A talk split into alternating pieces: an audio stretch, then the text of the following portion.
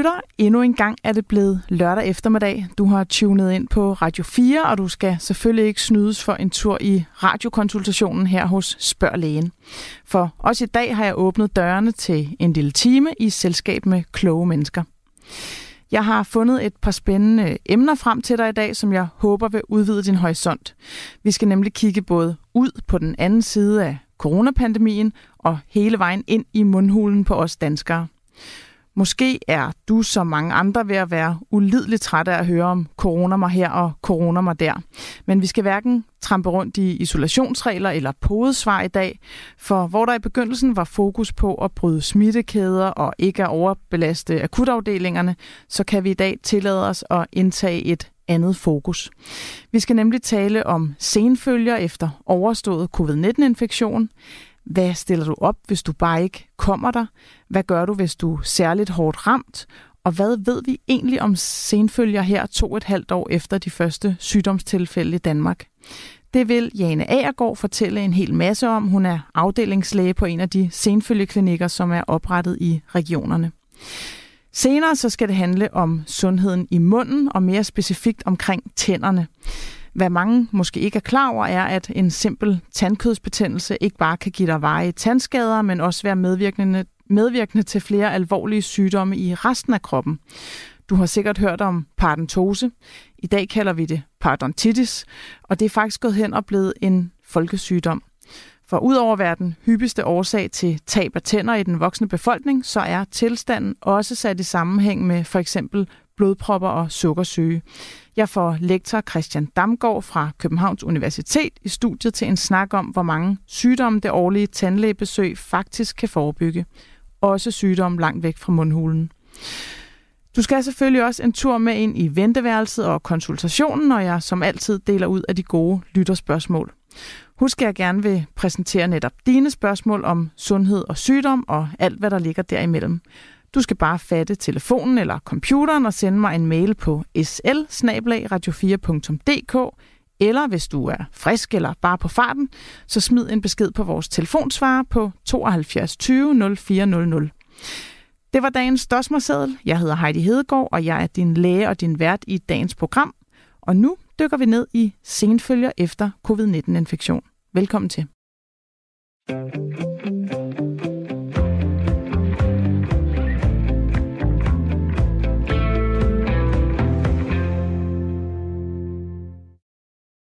Den 11. marts 2020 hen under aftenen var der pressemøde i statsministeriet. Nyhedsbilledet op til denne her dag havde været præget af italienske skilandsbyer, som blev ramt af sygdom og død. Vi så, hvordan coronavirus gjorde sit indtog i hele Europa og resten af verden.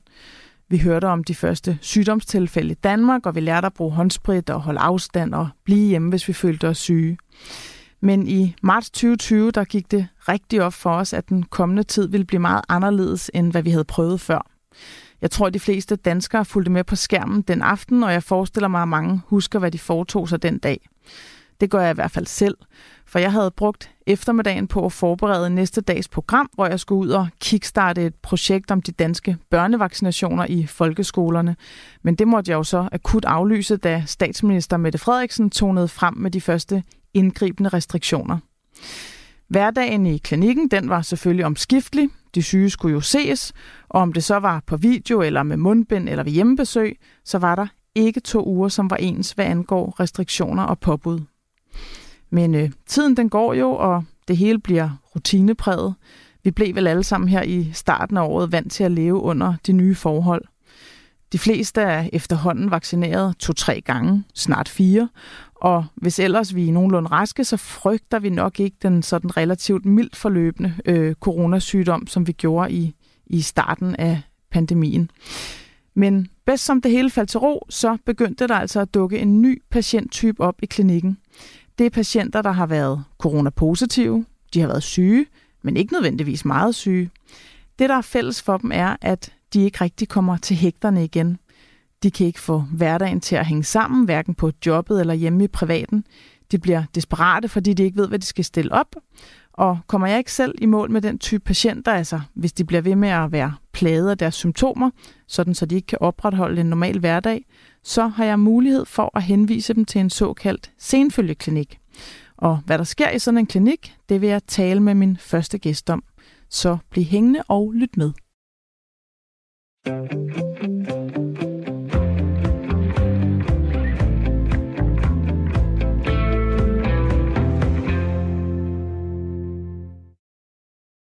Mens nogle læger har stået i front for at behandle de akut coronasyge, så har andre observeret og kigget på data fra de smittede danskere. En af dem hedder Jane Agergaard. Hun er lektor og afdelingslæge på Senfølgeklinikken på infektionsmedicinsk afdeling på Aarhus Universitets Hospital. Og Jane Agergaard, du er med på en telefon fra Aarhus. Velkommen til. Tak skal du have. Jane, øh, de patienter med formodede senfølger efter corona, som jeg og andre praktiserende læger sender videre til dig i senfølgeklinikken. Hvad er det for et spænd af patienter? Altså, hvad, hvad oplever de her symptomer? Øh, de patienter, vi ser i senfølgeklinikkerne, det er jo de patienter, der har de sværeste senfølger. Øh, det er, er patienter med, med de uventede, komplekse og langvarige symptomer øh, hvor der er behov for at blive udredt på et sygehus. Øh, og derfor har vi egentlig været overrasket over, at, øh, at det er patienter, som er en helt anden kategori end dem, der risikerer at få de, de alvorlige indlæggelsesforløb. Øh, de øh, patienter, vi har, de har en gennemsnitsalder på 47, Øh, kun 10 procent har været indlagt, øh, og øh, de har ikke øh, sådan sundhedsrisikofaktorer, som vi kender som, øh, som for eksempel de øh, sukkersyge eller stofskiftelidelser, eller, øh, og de ryger og drikker ikke mere end gennemsnitsbefolkningen. Øh, og, og det er typisk patienter, som øh, kommer fra et fuldtidsarbejde eller fuldtidsstudie, øh, og som er vant til at have et et, et højt fysisk aktivitetsniveau også, øh, som øh, bliver henvist til os. Ja, det hænger jo rigtigt, altså det stemmer meget godt overens med det, jeg selv oplever. Nu har du jo selvfølgelig beskæftiget dig bare med, altså kun med, med dem, der, der er rigtig præget af senfølger. Jeg har jo kun nogle få i min klinik, men, men det er altså også de der sådan øh, midalderne øh, mennesker, som bare har kørt et fuldstændig travlt, aktivt liv med job og fritidsinteresser og børn, der skal køres til dit og dat, og nu, øh, nu kan de simpelthen ingenting. Øh, jeg har faktisk heller ikke nogen sådan, der er syge i forvejen. Hvor, hvorfor tror du, det er sådan? Øh, det, det er jo et, et spørgsmål, vi har beskæftiget os en del med, fordi øh, når man kigger i de undersøgelser, der kommer ud, øh, så bliver det hele jo puttet sammen under øh, det, der er blevet defineret som senfølger. Og, og senfølger, det er blevet defineret meget, meget bredt som en eller flere symptomer, der var i over tre måneder efter, man har været smittet. Øh, og derfor øh, kan det være vanskeligt at, at se, om øh, den sygdom, man får efter et mildt forløb øh, med de langvarige følger, om det måske er noget helt andet end, end det at have nogle symptomer efter man har været indlagt.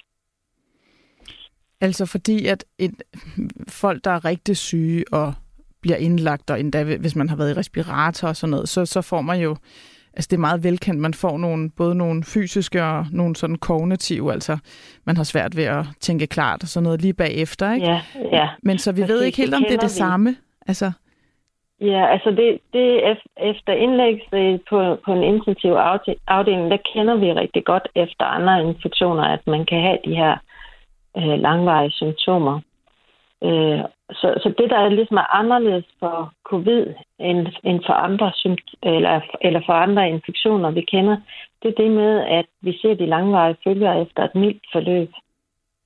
Ja, og det er også, måske, jeg ved ikke, om man senere vil sådan indsnævre definitionen, for den er jo meget, meget bred, altså det her, man skal have haft generne i mere end tre måneder, ikke? og så er der jo alle mulige forskellige gener, man skal have. Øhm, det kunne være, at vi skulle komme ind på nogle af dem. Altså, hvad, hvad, hvad er det for et billede, folk kommer med? Er det det samme for alle, eller er det forskelligt? Øh, de patienter, vi ser med de svære indfølger, øh, de har et symptombillede, som er meget, meget ens. Øh, når man sidder i en tilfældig klinik, øh, øh, så øh, har man mange patienter af samme type. Øh, næsten alle klager over problemer med koncentration og problemer med svær fysisk udmattelse. Øh, og to tredjedel af, af patienterne, de har også problemer med vejrtrækningen. Så det er ligesom de sådan tre kategorier, øh, symptomerne falder inden for.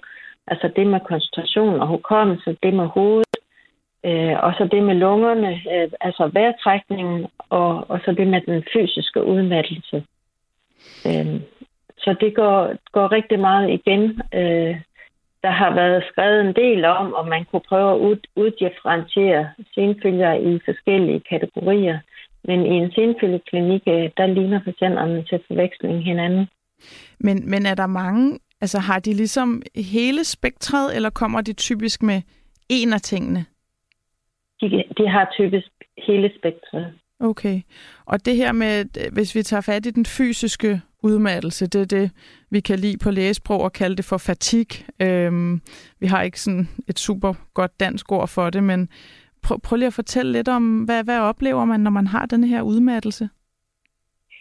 Ja, altså, den fysiske fatigue, eller man kan også sige øh, udmattelse eller udtrætbar, øh, det er ikke det samme som bare at være fysisk træt og have brug for at hvile, og så er man frisk igen. Øh, det, som patienterne beskriver, det, det er øh, øh, både en øh, hurtig udmattelse, altså at når man prøver på at gøre de ting, man fysisk plejer at kunne, så bliver musklerne hurtigt trætte. Øhm, og, og så er det også smerter i, i musklerne. Ja, og hvad, hvad, altså jeg har jo nogle patienter, som har været vant til at, at have et ret højt øh, sådan aktivt liv, altså med idræt, eller de løber, eller, og, og de sådan nærmest lægger det fuldstændig på hylden. Altså de, de kan slet ikke øh, komme afsted, fordi de bliver så udtrættet. Ja, og i, i starten, så, øh, så, så tænker man jo, jamen øh, efter at man har, har feber, så kan det da også være svært at komme i gang, og hvis man ligger sig på sofaen, så, så øh, ved vi jo godt, at konditionsniveauet det falder ret hurtigt. Men det her, det, det er typisk patienter, som virkelig prøver på at komme i gang, og virkelig har gjort en langvarig indsats, når de kommer til os for at prøve at komme fysisk på niveau. Øh, og, øh, og som virkelig har prøvet på at træne sig op igen, uden at det lykkes. Og et typisk billede, det vil være en patient, som er vant til at kunne løbe 10 km, øh, som kæmper for at kunne komme op og gå en tur på en kilometer. Ja, det er jo helt vildt. Altså, det, det er ja. noget af en forskel. Ja.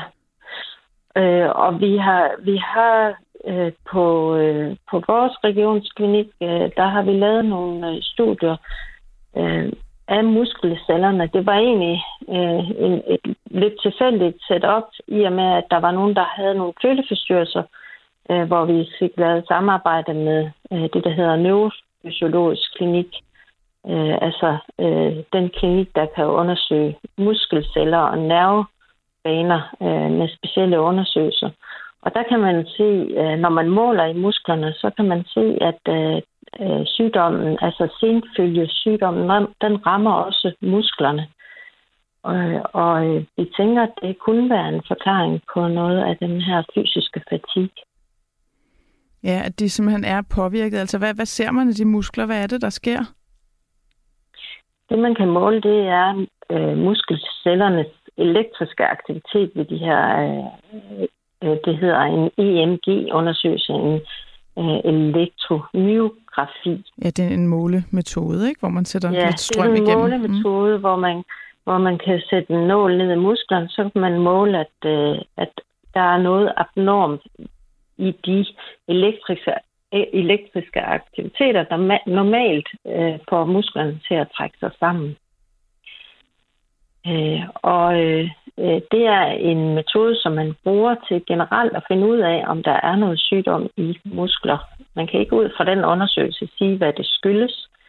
Øh, men vi har øh, hos de patienter, vi har undersøgt ved den metode, fundet forandringer i to tredjedele af senfølge patienter. Okay, så det er sådan en, en, man kan sige, musklernes evne til at kommunikere, altså med, yeah. med hinanden, den er på en eller anden måde øh, nedsat. Ja. ja.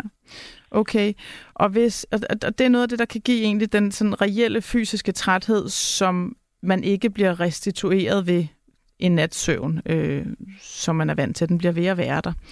Øh, ja, og det, det er den teori, vi arbejder ud fra, men vi mangler jo nogle sammenlignende studier, hvor vi også får lavet de her undersøgelser ved patienter, der har haft andre virussygdomme. Vi har øh, jo sammenlignet med normale eller raske kontroller, øh, hvor vi kan se, at, at der er abnormiteter sammenlignet med dem. Mm. Ja, det er vel også som, som årene går her efter. Øh, altså, I har jo ikke haft så lang tid til at måle på endnu, kan man sige. Nej. Øhm, hvad så, Jane, hvis vi går videre til, til hovedet her? Det er de her sådan... Øhm, altså det, vi kalder det kognitive. Øh, man, man bliver udtrættet i sit, i sit hoved, ligesom man kan gøre i musklerne. Hvad, hvad, hvad oplever de patienter? Øh, det, som øh, patienterne beskriver, det, det er jo noget, som for omgivelserne er øh, nogle gange lidt svært at forstå, fordi man ikke kan se det på patienterne. Mm. Øh, men man kan bedst beskrive det ved at, at sammenligne hjernen med et batteri. Øh, og, og en senfølge hjerne, den øh, er ligesom et batteri, der lader hurtigt af. Ja, den mister, øh. den mister batteriet hurtigere end den almindelige ja, hjerne. Ja, ja. ja. Øh, så, så når man øh, har det, som populært kaldes hjernetræthed eller, eller brain fog, øh, bliver det også kaldt i en engelsk, ja. øh, engelsk litteratur, øh, så, så øh, øh, kan man egentlig godt. Det er ikke, fordi man er blevet dement eller dum. Eller, øh, altså, det, som man vanligvis kunne, kan man egentlig godt, men i meget kort tid. Øh, og der kan være særlige ting, som udtrætter hjernen hurtigt, som for eksempel skærmarbejde, øh, det at være sammen med mange mennesker, hvor der er meget, øh, mange indtryk og meget lyd. Øh, det kan være øh, meget udtrættende for hjernen. Ja, og det, det er faktisk næsten det, jeg oplever, i hvert fald i min egen klinik, som, som det så den største problem, at fordi det også går ud over altså det sociale liv og evnen til at være sammen med sine børn. Og, altså, der er utrolig meget, man ikke kan, hvis, hvis man bliver udtrættet i sit hoved, ikke? Ja, det er øh, for de patienter, vi ser, det, det er det, der står allerøverst på spørgelisten, når man kommer, hvordan man skal øh, øh, øh, komme sig igen med den her hjernetræthed, og hvordan man skal gøre i sin hverdag. Fordi det er voldsomt udfordrende ikke at kunne hverken det, man socialt øh, plejer at kunne, og, og især det der med, hvornår kommer jeg på arbejde igen, mm. og hvor meget kan jeg arbejde nu øh, for at, at kunne komme mig. Øh, og det er jo der, hvor vi øh, bruger vores terapeuter rigtig meget til behandlingen af de her patienter.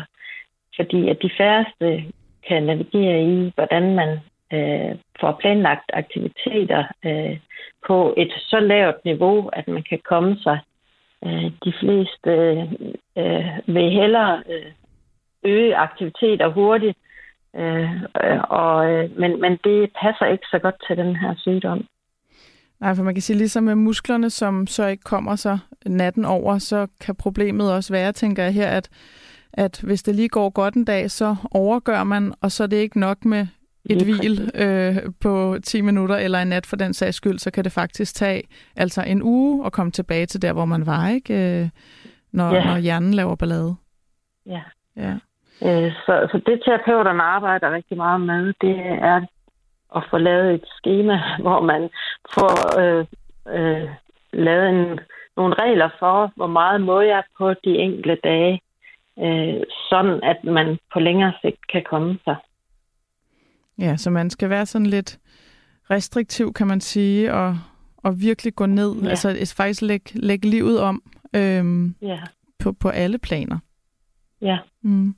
Jeg oplever jo tit, at altså de, de patienter, jeg sender til en senfølgeklinik, de har jo gået længe med det, og, og så, så bliver de jo sådan meget forhåbningsfulde af at blive sendt afsted og, og forventer måske en, en helbredelse, og det har jeg jo også selv med tiden, at jeg er blevet bedre til at, at fortælle, at, at der er jo desværre ikke en pille eller et stik eller en eller anden behandling, som, som bare fjerner det. Det er altså rigtig meget den der omlægning, ikke også? Ja, Øh, og øh, nu tror jeg lige, at jeg mistede tråden. Jamen, det er helt i orden. Ja, vi talte bare om behandlingen øh, øh, af, af, af de her kognitive øh, senfølger, altså det her med at, at lægge livet om, at, at der egentlig er ikke, ikke er en, en, en egentlig behandling, men man behandler egentlig sig selv ved at ændre sine aktiviteter, og så kan man måske på sigt komme op i nærheden af det, man var engang, men, men det er ikke noget, der er gjort med et trylleslag. Nej, og, og udredningen på en klinik handler jo øh, egentlig meget om at udelukke, at der er andre sygdomme, som er med til at gøre dig træt. Øh, og handler også om at finde ud af, om der er komplikationer til den covid-19-infektion, som man havde. Øh, og i og med, at der er så mange symptomer med i øh, det at have senfølger, Øh, så har vi sat klinikkerne op, øh, sådan at der er en, en, øh, et tværfagligt samarbejde, og så man også arbejder sammen på, på tværs af sektorer, fordi at, at vi har jo vidst fra starten af, at, at og kunne se fra starten af, at der at senfølge indeholder mange symptomer, og vi har ikke vidst, hvad de forskellige symptomer dækker over. Så som man kan sige, i starten, der lavede vi et udredningsprogram, som var meget ekstensivt, øh, i og med, at vi slet ikke kendte i starten, og, og, og om man måske havde haft en blodprop i hjernen, der gav anledning til, at man ikke kunne huske. Øh, og vi vidste heller ikke, om man havde forandringer i lungerne, som gjorde, at man ikke kunne trække vejret. Øh, så det udredningsprogram, øh, det er heldigvis ikke så ekstensivt længere, fordi at øh, nu kender vi lidt bedre, hvad det er for nogle symptomer, der, der hører med til senfølger, øh, og hvornår det øh, giver anledning til, at man skal videre udredes. Ja, okay, så det giver meget god mening selvfølgelig, at man, man kigger på det sådan til grundlæggende faktorer, men, men det har man altså ikke fundet noget belæg for, at, at der er sådan egentlig sygdom i lungevævet eller op i hjernen, for eksempel blodpropper? Nej, øh, vi har lavet en del hjernescanninger, og, og vi finder ikke blodpropper eller, eller andre strukturelle forandringer i hjernen. Men vi kunne se i, i de undersøgelser, der kommer rundt omkring, at der bliver skrevet om hjerneskrumpning, og det, det lyder jo ikke uh, rart, uh, men, men det, er, det er noget, der uh, er forskningsresultater indtil videre, hvor man, uh, man sammenligner hjernestørrelser fra før covid til efter, at man har haft covid, Øh, og, og man ved i princippet ikke på nuværende tidspunkt, om, om det er det manglende indtryk, altså det, at man øh, har færre impulser øh, fra for eksempel lugtesansen, der gør, at man har målt de her øh, mindre hjerner. Øh, så så, øh, så øh, man vil kunne se øh, forskellige litteratur, hvor der bliver skrevet om, om både øh, mikroblodpropper og hjerneskrump, men, men det er altså ikke øh, hvad hedder det, det er ikke øh, sygdom, øh, vi finder på hjernescanningerne i klinikkerne. Okay, og har man så mål, altså kunne man forestille sig, nu snakker du om, om lugtesansen, som vi ved, der er mange, der mister for en periode og for smagsforstyrrelser og sådan noget. Hvad så, når den kommer igen? Øh, vil man så forvente, at, at den hjerne, den, den, den vokser igen, fordi nu får den pludselig alle sine indtryk? Ja, det er jo et rigtig godt spørgsmål. Øh, og, øh, og det, øh, jeg, jeg ved, at øh, det er der studier, der, der tyder på med lige præcis med lugtesans, at øh, i den proces, hvor man mister lugtesans, så kan man også få en, en øh, større hjernebark igen. Men om det har nogen relevans for, øh, for senfølger, øh, det ved vi ikke endnu. Det må tiden vise. Jeg skal lige høre dig, Jane, inden vi skal øh, inden jeg skal slippe dig igen. Altså, hvor mange patienter ser øh, det samlede antal, antal øh, senfølgeklinikker i Danmark? Vi har set over 7.000 patienter nu. Øhm, og det er, det, det, der har vi jo øh, været i gang med at regne på, hvor mange er det egentlig af antal smittede i Danmark. Og helt i starten, der kunne vi se, at dengang alle blev PCR-testet, der kunne vi se, at det var 1,3 procent af alle, der havde været smittet. Som fik øh, senfølger, eller som fik som alvorlige? Fik, som fik så alvorlige senfølger, at de har fået en senfølget diagnose øh, okay. på en af landets hospitaler. Hvad sagde du? 1, 1,3 procent. 1,3 procent, okay. Og stemmer, ja, ja. stemmer det nogenlunde overens med, at jeg har set 7.000 patienter? Altså, får I ja. set dem i skal, eller er der et efterslæb? Øh, ja, vi, vi ser jo de patienter, der bliver henvist til os, og vi har ikke øh, lange ventelister. Øh, vi ser jo helt sikkert ikke alle, der har øh, milde senfølger. Øh, men jeg tænker, at vi, vi ser de patienter, der har de sværeste senfølger. Om der er øh, flere derude, det ved I praktiserende læger jo mere om, end vi gør, og det er der helt sikkert. Øh, heldigvis så har vi jo øh, sat et system også op, hvor man direkte fra de praktiserende læger kan henvise til behandling i form af ergo og fysioterapeut, øh, terapeutisk vejledning i kommunerne. Mm. Øh, og så, så det er kun, når der er behov for noget hospitalsbaseret udredning, at man skal ind på en senfølgeklinik. Ja, og som jeg sagde i begyndelsen, øh, så er der senfølgeklinikker i alle regioner, ikke også? Det er der i, øh, i lidt forskellig form, altså hvor, hvor noget, i nogle klinikker er det øh, samlet på et hospital, eller i nogle regioner er det samlet på et hospital, og i andre regioner er det bredt ud på flere hospitaler. Okay. Men altså, det vil sige, hvis der er nogen, der sidder derude og, og tænker, at de har så grælde senfølger, at de, de faktisk ikke helt kan få hverdagen til at hænge sammen, så det er altså via egen læge, og så kan vedkommende eventuelt henvise til en øh, senfølgeklinik. Jeg tænker også, det bliver spændende, Jane, at se, når vi når fem år eller ti år frem, hvor vi jo har mange flere data og fuldt de her øh, senfølgepatienter i længere tid, hvad, hvad vi egentlig øh, finder ud af. Ja, og vi er begyndt at lave de første opgørelser på øh, patienter et år efter, de har været set i en senfølgeklinik.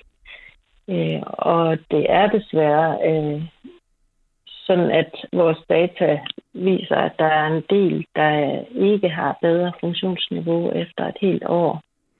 Okay, så der er nogen, som egentlig ja, må forvente sig, der har måske været fyringer, eller så de har mistet deres arbejde, og, øhm, og på den måde virkelig ændret livsomstændighederne. Ja, det er der desværre en del, øh, hvor det er så langvarigt, at man bliver nødt til at stå ud og tænke, hvordan øh, kan mit arbejdsliv se ud på længere sigt.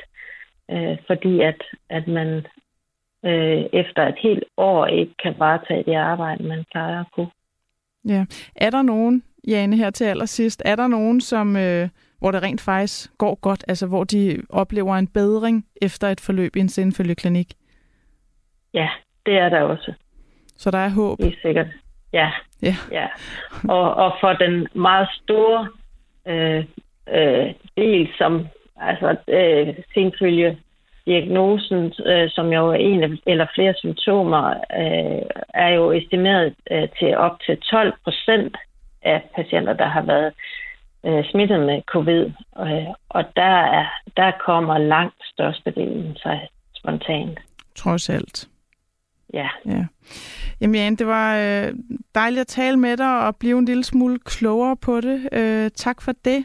Jane Agergaard, afdelings, ja, afdelingslæge ved Senfølgeklinikken på Aarhus Universitetshospital. Tak for i dag. Selv tak.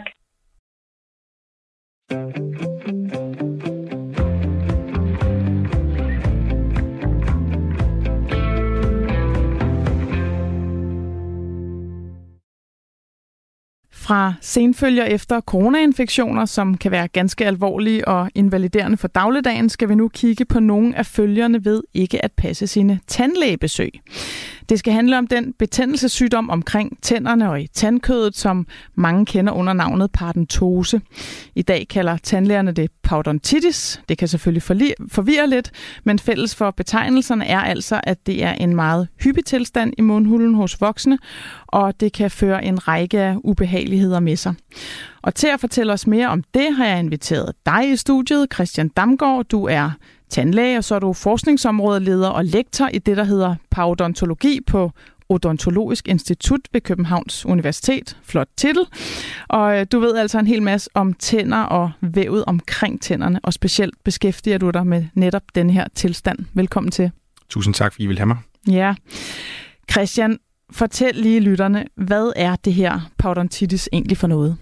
Parodontitis kan kort sagt siges at være en betændelsessygdom i støttevævene omkring tænderne. Det vil sige den kæbeknogle, tænderne sidder i, men også det omgivende tandkød. Den måde, det viser sig i mundhulen på, det er, at man får dybere tandkødslommer, og de tandkødslommer bliver så betændte. Det betyder, at bakterier fra tandkødslommeren kan komme over i blodbanen, men det betyder også, at de betændelsesstoffer, der dannes op i tandkødet, kan komme over i blodbanen. Og på den baggrund, så har parodontitis også en sammenhæng mellem sygdomme langt væk fra mundhulen. Mm. Men hvad ligesom, hvis nu den får lov at udvikle sig og sådan, står ubehandlet hen, hvad, hvad, hvad er ligesom endestationen for tænderne? Ja, man kan sige, at hvis man ikke behandler parodontitis, så er endestationen, at man taber tænderne.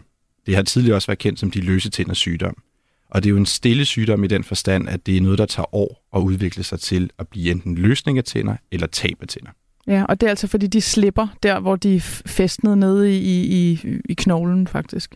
Ja, kort sagt kan man sige, at betændelsen den sikrer, at immunforsvaret kan nedbryde nogle bakterier i tandkødslommerne, og det kræver immunforsvaret noget plads til. Så hvis man ikke får fjernet bakterierne i tandkødslommerne, så vil man ad år miste det feste, den knogle tænderne ellers sidder i. Mm. Og altså, hvis man nu skal reagere i ordentlig tid, så det første tegn altså, der, at man ser en betændelse i tandkødet, og hvordan viser det sig? Helt klassisk vil det være, at tandkødet bløder, når man for eksempel børster tænder. Og normalt, hvis man havde for eksempel hænder, der blødte, når man vaskede hænder, så ville man jo være lidt på passen med at fortsætte med at vaske hænder. Mm-hmm. Men det er faktisk lidt omvendt i mundhulen, at når man har tandkød, der bløder, kan det være en rigtig god idé for det første at søge hjælp hos en professionel. Det kan være en tandlæge eller en tandplejer. Men det kunne også godt være rigtig fint at rent faktisk blive ved med at børste. For hvis man er grundig i sin tandbørstning, så mindsker man risikoen for, at det udvikler sig til parodontitis. Okay, så blødende tandkød er et tegn på, at der er noget i gang, men det må egentlig gerne bløde. Altså man må gerne fortsætte med at børste, fordi det faktisk kan få det til at gå væk. Ja, det kan i hvert fald hjælpe i den del af det. Det er jo ikke sådan, så det kun handler om dårlig mundhygiejne. Og vi er jo også kede af, at vores patienter lider under det dogme, at alle sygdomme i mundhulen skyldes dårlig mundhygiejne. Dem, der har parodontitis, de har et meget, kan man kalde det, alvorligt og destruktivt betændelsesreaktion. Og det betyder, at de skal være ekstra gode til at holde rent. Så de kan have fordel af at bruge elektriske tandbørster og mellemrumsbørster, og det kræver i virkeligheden, at man har været forbi en tandlæge for at blive instrueret i, hvordan man skal gøre det bedst hos en selv. Ja, og altså så udover at tandbørstningen kan optimeres, altså nu siger du mellemrumstandbørster, jeg tænker nogen ja, har tætte tænder, eller at de er nødt til at bruge tandtråd for eksempel, men er der, er der andet, man kan gøre, end at børste tænderne på den rette måde? Altså, vi har undersøgelser, der viser, at hvis man går regelmæssigt til tandlægen, så er det sig selv forebyggende i forhold til at udvikle parodontitis. Ja, Derudover og hvad er det regelmæssigt? Ja, regelmæssigt vil være en minimum en gang om året. Ja. Mm. Men der er også personer, som kun skal gå, lad os sige, en gang hver andet år. Der er bare ikke særlig mange af dem. Mm. Og det er lige præcis de patienter, som skal gå en gang om året, som vil have gavn af at blive diagnostiseret i tide. Men parodontitis er ikke kun en sygdom, som handler om bakterier i tandkødslommerne. Det er en multifaktuel sygdom. Så det at leve en sund livsstil er i virkeligheden også med til at forebygge, at man udvikler parodontitis. Det vil sige, at man skal lade være med at ryge. Det er nok ikke den store chok for folk, mm. at man skal lade være med at ryge. Men faktisk også det at have diabetes eksempelvis vil gøre, at man har en øget risiko for at få parodontitis. Hvad med, nu ser du lige rygning, hvad med sådan noget med at, at de her små poser med tobak, øh, man, man har liggende øh, mellem tænderne og, og læben? Ja, det er jo sådan noget pudsigt noget. De undersøgelser, der er lavet med lige præcis sådan nogle nikotinposer, de viser jo, at folk, der bruger dem, de har tandkød, der har trukket sig, og det er et andet symptom på det her parodontitis. Men mange af de undersøgelser, der er lavet, de er lavet på værnepligtige i henholdsvis Sverige og USA. Og blandt de værnepligtige er der ikke så mange, der vil nå at have udviklet parodontitis endnu. Fordi de er for unge? De er simpelthen for unge. Ja. Altså parodontitis kan vise sig hele livet igennem, men langt de fleste får parodontitis i en alder omkring 40-50 år. Og de fleste værnepligtige, jeg er bekendt med, har en alder omkring de 20. Ja, og hvis nu man, når du siger, man går til tandlægen, altså sådan noget med, at man får, får lavet sådan en tandrensning en gang om året hos tandlægen, er det noget, der er forebyggende? Ja, det er sig selv forebyggende. Ja. Man kan sige, at behandling af parodontitis kan deles op i en ikke-kirurgisk behandling, som er dybdegående tandrensninger og tandrodsrensninger. Mm. Og så er der også den kirurgiske behandling, hvis ikke at den non-kirurgiske behandling den virker. Ja, og hvad laver man rent kirurgisk? I virkeligheden så gør man det, at man skubber tandkødet til side, så man får adgang til rodoverfladerne på tænderne. Og når man er dernede, så kan man se, at der ikke er efterladte bakterier, så dem kan man rense væk. Okay. Så kan man faktisk også regenerere noget af den tabte knogle, men det er ikke alle for ondt, for det er en dyr procedure. Ja. Og når man er færdig med alle de her procedurer her, så kan man virkelig lukke det pænt sammen, sådan så tandkødet kan få lov helt i fred. Ja, så det er både billigere og lyder også mindre ubehageligt at tage det i opløbet. Det må man sige, og ja. prognosen er det hele taget bedre, hvis man behandler det tidligt. Som så meget andet. Nemlig. Øhm, jeg skal lige høre dig, hvor mange øh, danskere render egentlig rundt og har det her podontitis? Altså, hvis vi ser på de store sådan, undersøgelser, der er lavet, så kan vi se, at omkring 40 procent af den voksne befolkning vil have parodontitis i et eller andet omfang. Men hvis vi kigger på, hvor mange danskere, der går til tandlægen, så er det cirka 60 procent af den voksne befolkning, der går regelmæssigt til tandlægen. Og det er faktisk kun omkring 20 procent af dem, der får behandling for parodontitis. Så i Danmark er der cirka en halv million danskere, der bliver behandlet for parodontitis minimum en gang om året.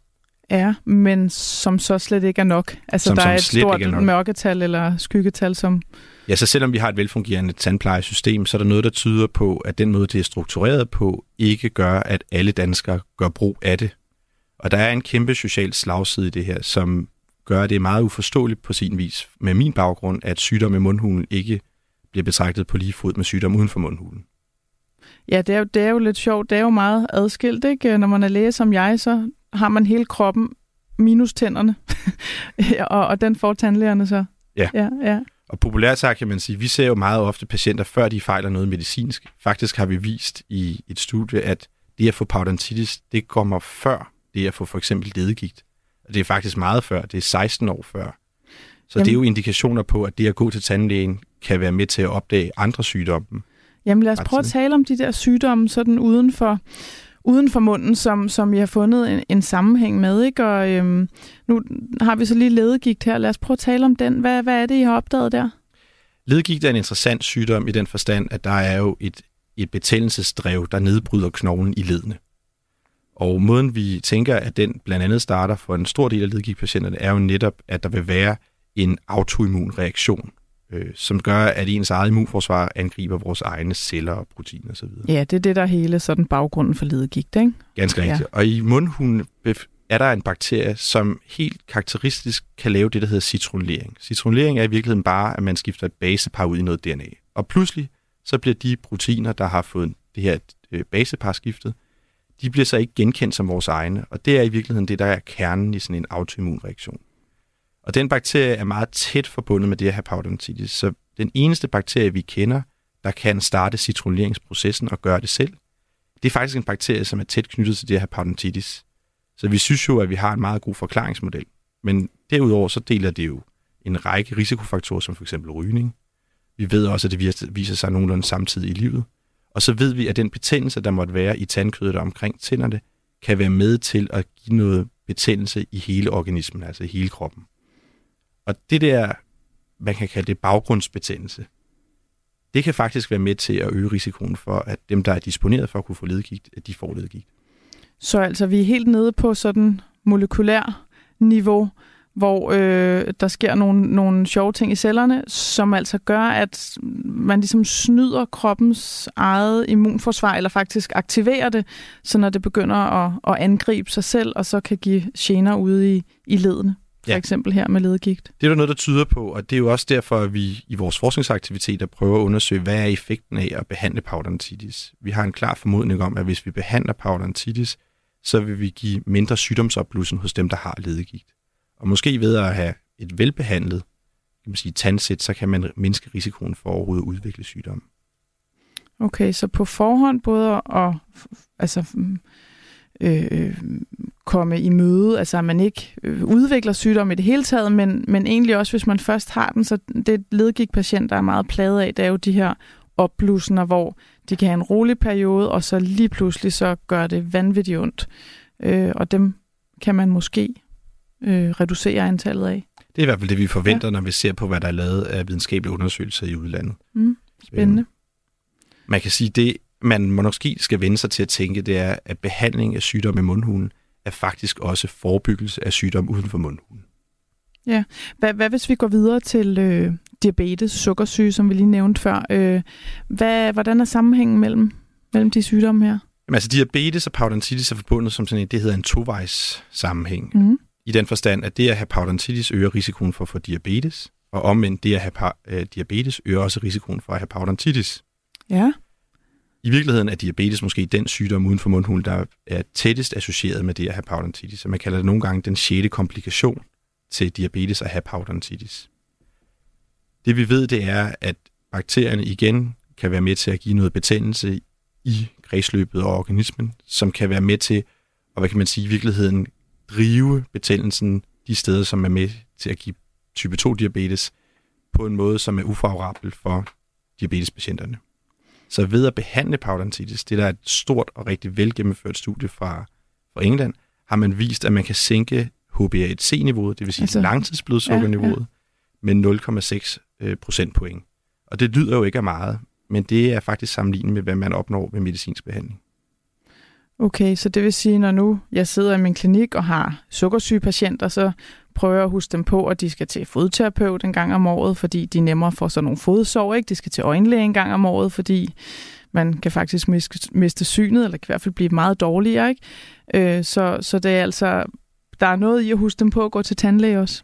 Ja, faktisk er det sådan, så at myndighederne allerede er begyndt at anbefale de i andre europæiske lande. Så man anbefaler, at man kommer til tandlægen med henblik på diagnostik og behandling af parodontitis. Og det var en af konsekvenserne af det her velgennemførte engelske studie, at man i England fra myndighedernes side anbefalede det. Det kunne man jo håbe, at myndighederne i Danmark også ville få øjnene op for. Sådan, så det måske kommer ikke. Ja, på lige fod med for eksempel øh, fodbehandlinger, der kan man jo få et tilskud ikke også fra staten, hvis, hvis man er diabetiker. Øh, så man kunne, jeg tænker, I kunne håbe på, at, at det blev det samme med, med tandlægebesøg. Ja, for patienternes skyld, ja. fordi der er faktisk studier fra amerikanske forsikringstagere, der viser, at man reducerer væsentligt udgifterne ved at lade folk, der har parodontitis, gå regelmæssigt til parentalbehandling. Det er helt op mod 40 procent af de samlede sundhedsudgifter, der bliver reduceret, hvis man bare går regelmæssigt til tandbehandling, hvis man har parodontitis, vil jeg mærke. Ja, fordi det, det er billigere at sende folk til tandlægen en gang om året, end det er at begynde at behandle de følgesygdomme, der kan være af det. Ja. Simpelthen. Hvad så med det her med hjertekarsystemet? Altså nu siger du, at fra, fra de her tandkødslommer fra mundhulen, der, når vi spiser og børster tænder og alt sådan noget, så kommer det i blodbanen, kommer bakterierne i blodbanen, øh, og hvad sker der så der? Altså, vi har vist, at bakterier kan binde til de røde blodceller. Mm. De røde blodceller er jo normalt nogle celler, man tænker på, som er dem, der bærer ilten, men de kan faktisk altså også bære bakterier. Og de bakterier, de forbliver i live. Der er noget, der tyder på, at vores immunforsvar har simpelthen sværere ved at genkende bakterierne, når de sidder på de røde blodceller. Så de dræber dem ikke? De dræber dem faktisk ikke, nej. Og der har de på den måde mulighed for bakterierne at komme rundt i kredsløbet. Og vi har faktisk været i den situation, at vi har fundet levende bakterier i to studier i, i, i overforkalkninger. Og det betyder jo, at bakterier, som ellers normalt kun lever i mundhulen, faktisk har mulighed for at leve andre steder. Så vores tanke er, at de kan være med til at forvære den betændelse, der er andre steder i, øh, i kroppen. Altså, det vil sige, hvis når vi har sådan nogle overforkaldninger, det er jo, ja, det ved mange jo, at hvis man har et forhøjet kolesteroltal, altså fedt i blodet, så kan det lære sig som de her overforkalkninger, ikke også, der sidder. Og hvis der så er bakterier inde i sådan et, vi kalder dem også for et plak, men altså sådan en små øer af de her fedtøer, der sidder på indersiden af blodårene. Hvis der sidder levende bakterier i dem, hvad, hvad sker der ved det? Altså, så kan man sige, så bliver de ustabile, og så er risikoen for, at der går hul på dem større. Ja, altså, også... så de kan rive sig løs, og faktisk det, der sker, så kommer de med blodstrøm og kan give en blodprop et, et andet sted. Ja. ja, det er sådan den ultimative konsekvens ja. af det. Men vi ved også, at det at have øh, parodontitis og få behandling for det, der vil faktisk gå fra, at man har hypertension, altså forhøjet blodtryk, det kan ja. simpelthen sænkes ved hjælp af, af parentalbehandling. Så det at behandle parodontitis kan altså både være med til at sænke vores langtidsblodsukker hos diabetiske patienter, det kan også være med til at sænke øh, vores blodtryk hos patienter med hypotension. Mm. Og så er der noget, der tyder på, at det simpelthen også kan gøre, at intervallet mellem det at have sygdomsopblussen hos ledegigtpatienter, at det bliver længere.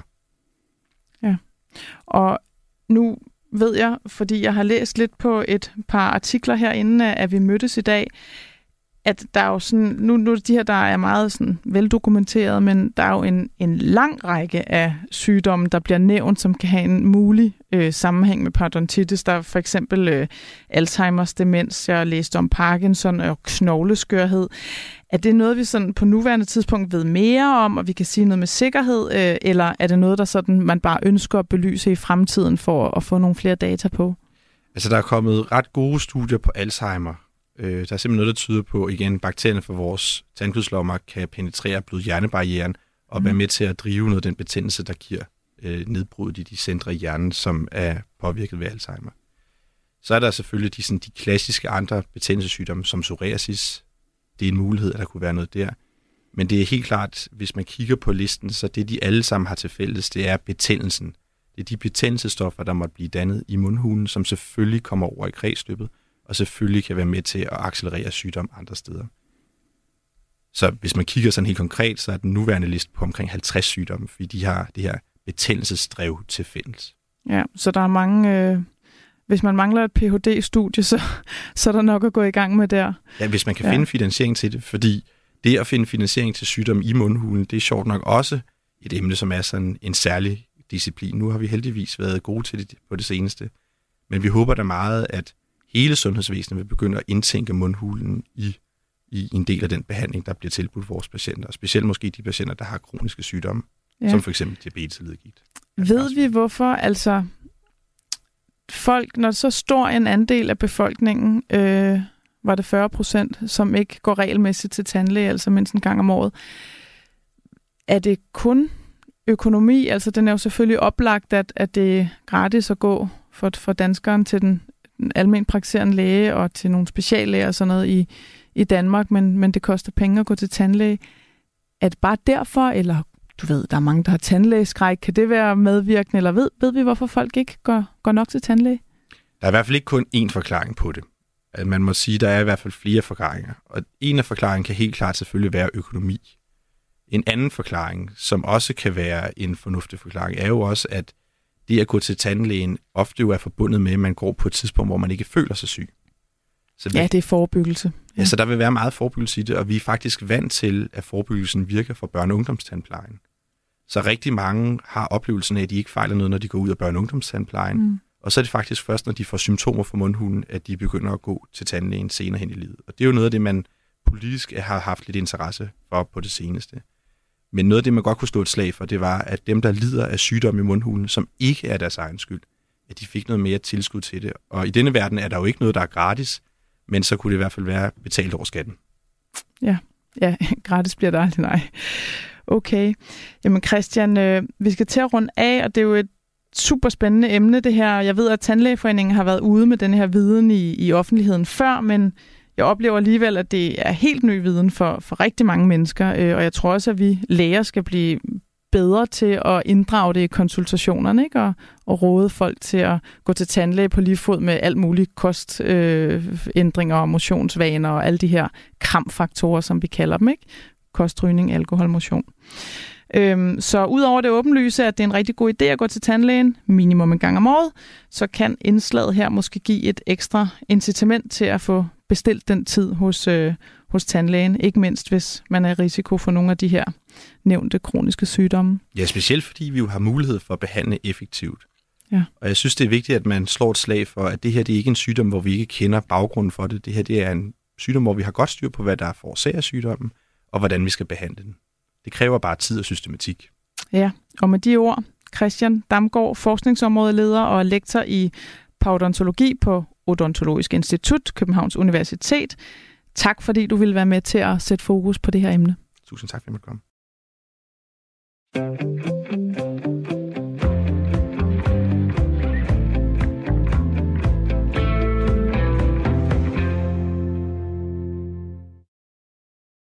Og fra tandlægestolen tilbage til den praktiserende læge. Nu er det tid til at sætte sig til rette i venteværelset, for vi skal i gang med dagens lytterspørgsmål. Jeg har gået og gemt lidt på et spørgsmål, og jeg ved, at I er flere, der står i kø, men bare roligt, vi skal nok nå dem alle sammen på et eller andet tidspunkt. Så sidder du derhjemme og brænder ind, ind med noget, du gerne vil lade dine medlyttere få glæde af, så må du endelig ikke holde dig tilbage. Vi elsker simpelthen, når der er post til os.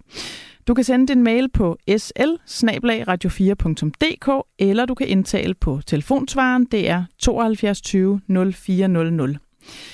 I dag der har jeg valgt en mail fra Connie, og hun skriver sådan her. Hej med jer. Jeg har et praktisk spørgsmål, som jeg håber, I kan hjælpe med. Jeg skal på efterårsferie til Tyrkiet og tager en del forskellige medicin med for mine kroniske sygdomme. Det er for eksempel sukkersyge, lavt lavt stofskifte og diskusprolaps. Og der er også flere ting for blodtrykket og en gang imellem sovepiller, da jeg har svært ved at falde i søvn, hvis tankerne kører der ud af. Jeg har også en pille mod hjertesmerter, som jeg skal have på mig hele tiden. Og så spørger Connie, må jeg have pillerne med på flyrejsen, og skal de være i kufferten, eller må de være i håndbagagen? Og skal der laves nogle papirer på det?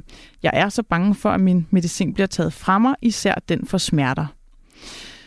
Først og fremmest, Connie, så vil jeg sige, at Uanset hvor du skal hen med fly, så er det en rigtig god idé at medbringe medicinen i den originale emballage, og så kan du med fordel selv printe din medicinliste inden fra sundhed.dk.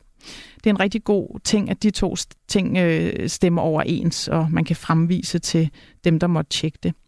Derudover så vil jeg altid anbefale, at du har al medicin i håndbagagen, både fordi det ikke er al medicin, der tåler de kolde temperaturer i lastrummet, og fordi du risikerer, at din bagage ikke er med, når flyet kommer frem. Øh, og hvad angår øh, dokumentationen, Connie, så forstår jeg godt, du spørger, for man skal altså øh, holde tungen lige i munden med de der medicinregler. Men det er faktisk ret simpelt. Du skal stille dig selv tre spørgsmål. Nummer et, skal du rejse til et Schengenland eller et land uden for Schengen-aftalen? Nummer to, skal du være væk mere eller mindre end 30 dage? Og nummer tre, er medicinen med euforiserende virkning, og det er typisk sådan noget stærk smertestillende eller sovemedicin, og det har gerne sådan en rød trekant på pakken. Så Conny, nu øh, gennemgår jeg lige hvert punkt, og så har du bare fuldstændig styr på det. Det er sådan, at hvis du rejser til et Schengenland i 30 dage eller mindre, og du ikke har medicin med euforiserende virkning, så er det ikke nødvendigt at medbringe nogen dokumentation. Men hvis du har medicin med euforiserende virkning, så skal du medbringe et såkaldt pillepas. Og det får du lavet helt gratis på apoteket. Det kan klares online i langt de fleste tilfælde, og du finder det på apoteket.dk. Så bliver det lidt mere svært, for hvis du rejser uden for et Schengenland, eller hvis du rejser til hvilket som helst land i mere end 30 dage, så er et pillepas ikke nok. Og så er det altså ambassaden for det pågældende land, der skal informere dig om reglerne. Og som regel så kræver det en lægetest med en fuld medicinliste og lægens stempel og underskrift. I min klinik der kalder jeg det for en ambassadertest, og du skal være opmærksom på, at sådan en attest koster penge, for den er ikke dækket af sygesikringen. Og så vidt jeg husker, Connie, så er Tyrkiet faktisk ikke et Schengenland. Det kan du google dig frem til. Øhm, men du må nok forbi den tyrkiske ambassade. Det blev et lidt fyldigt svar, øh, og derfor når vi ikke flere lytterspørgsmål i dag. Til gengæld så er det et spørgsmål, jeg rigtig ofte får i mine konsultationer, så jeg tror, du har hjulpet mange på vej her, Connie. Tak for det.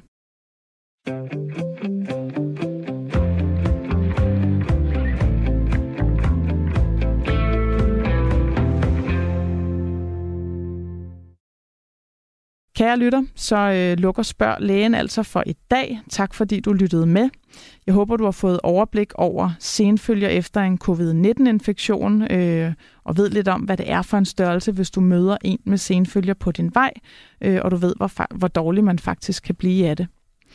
Jeg håber også, at du har fundet anledning til at finde din tandlæges telefonnummer frem og ringe mandag morgen for en snarlig tid, hvis ikke du har været på besøg i år.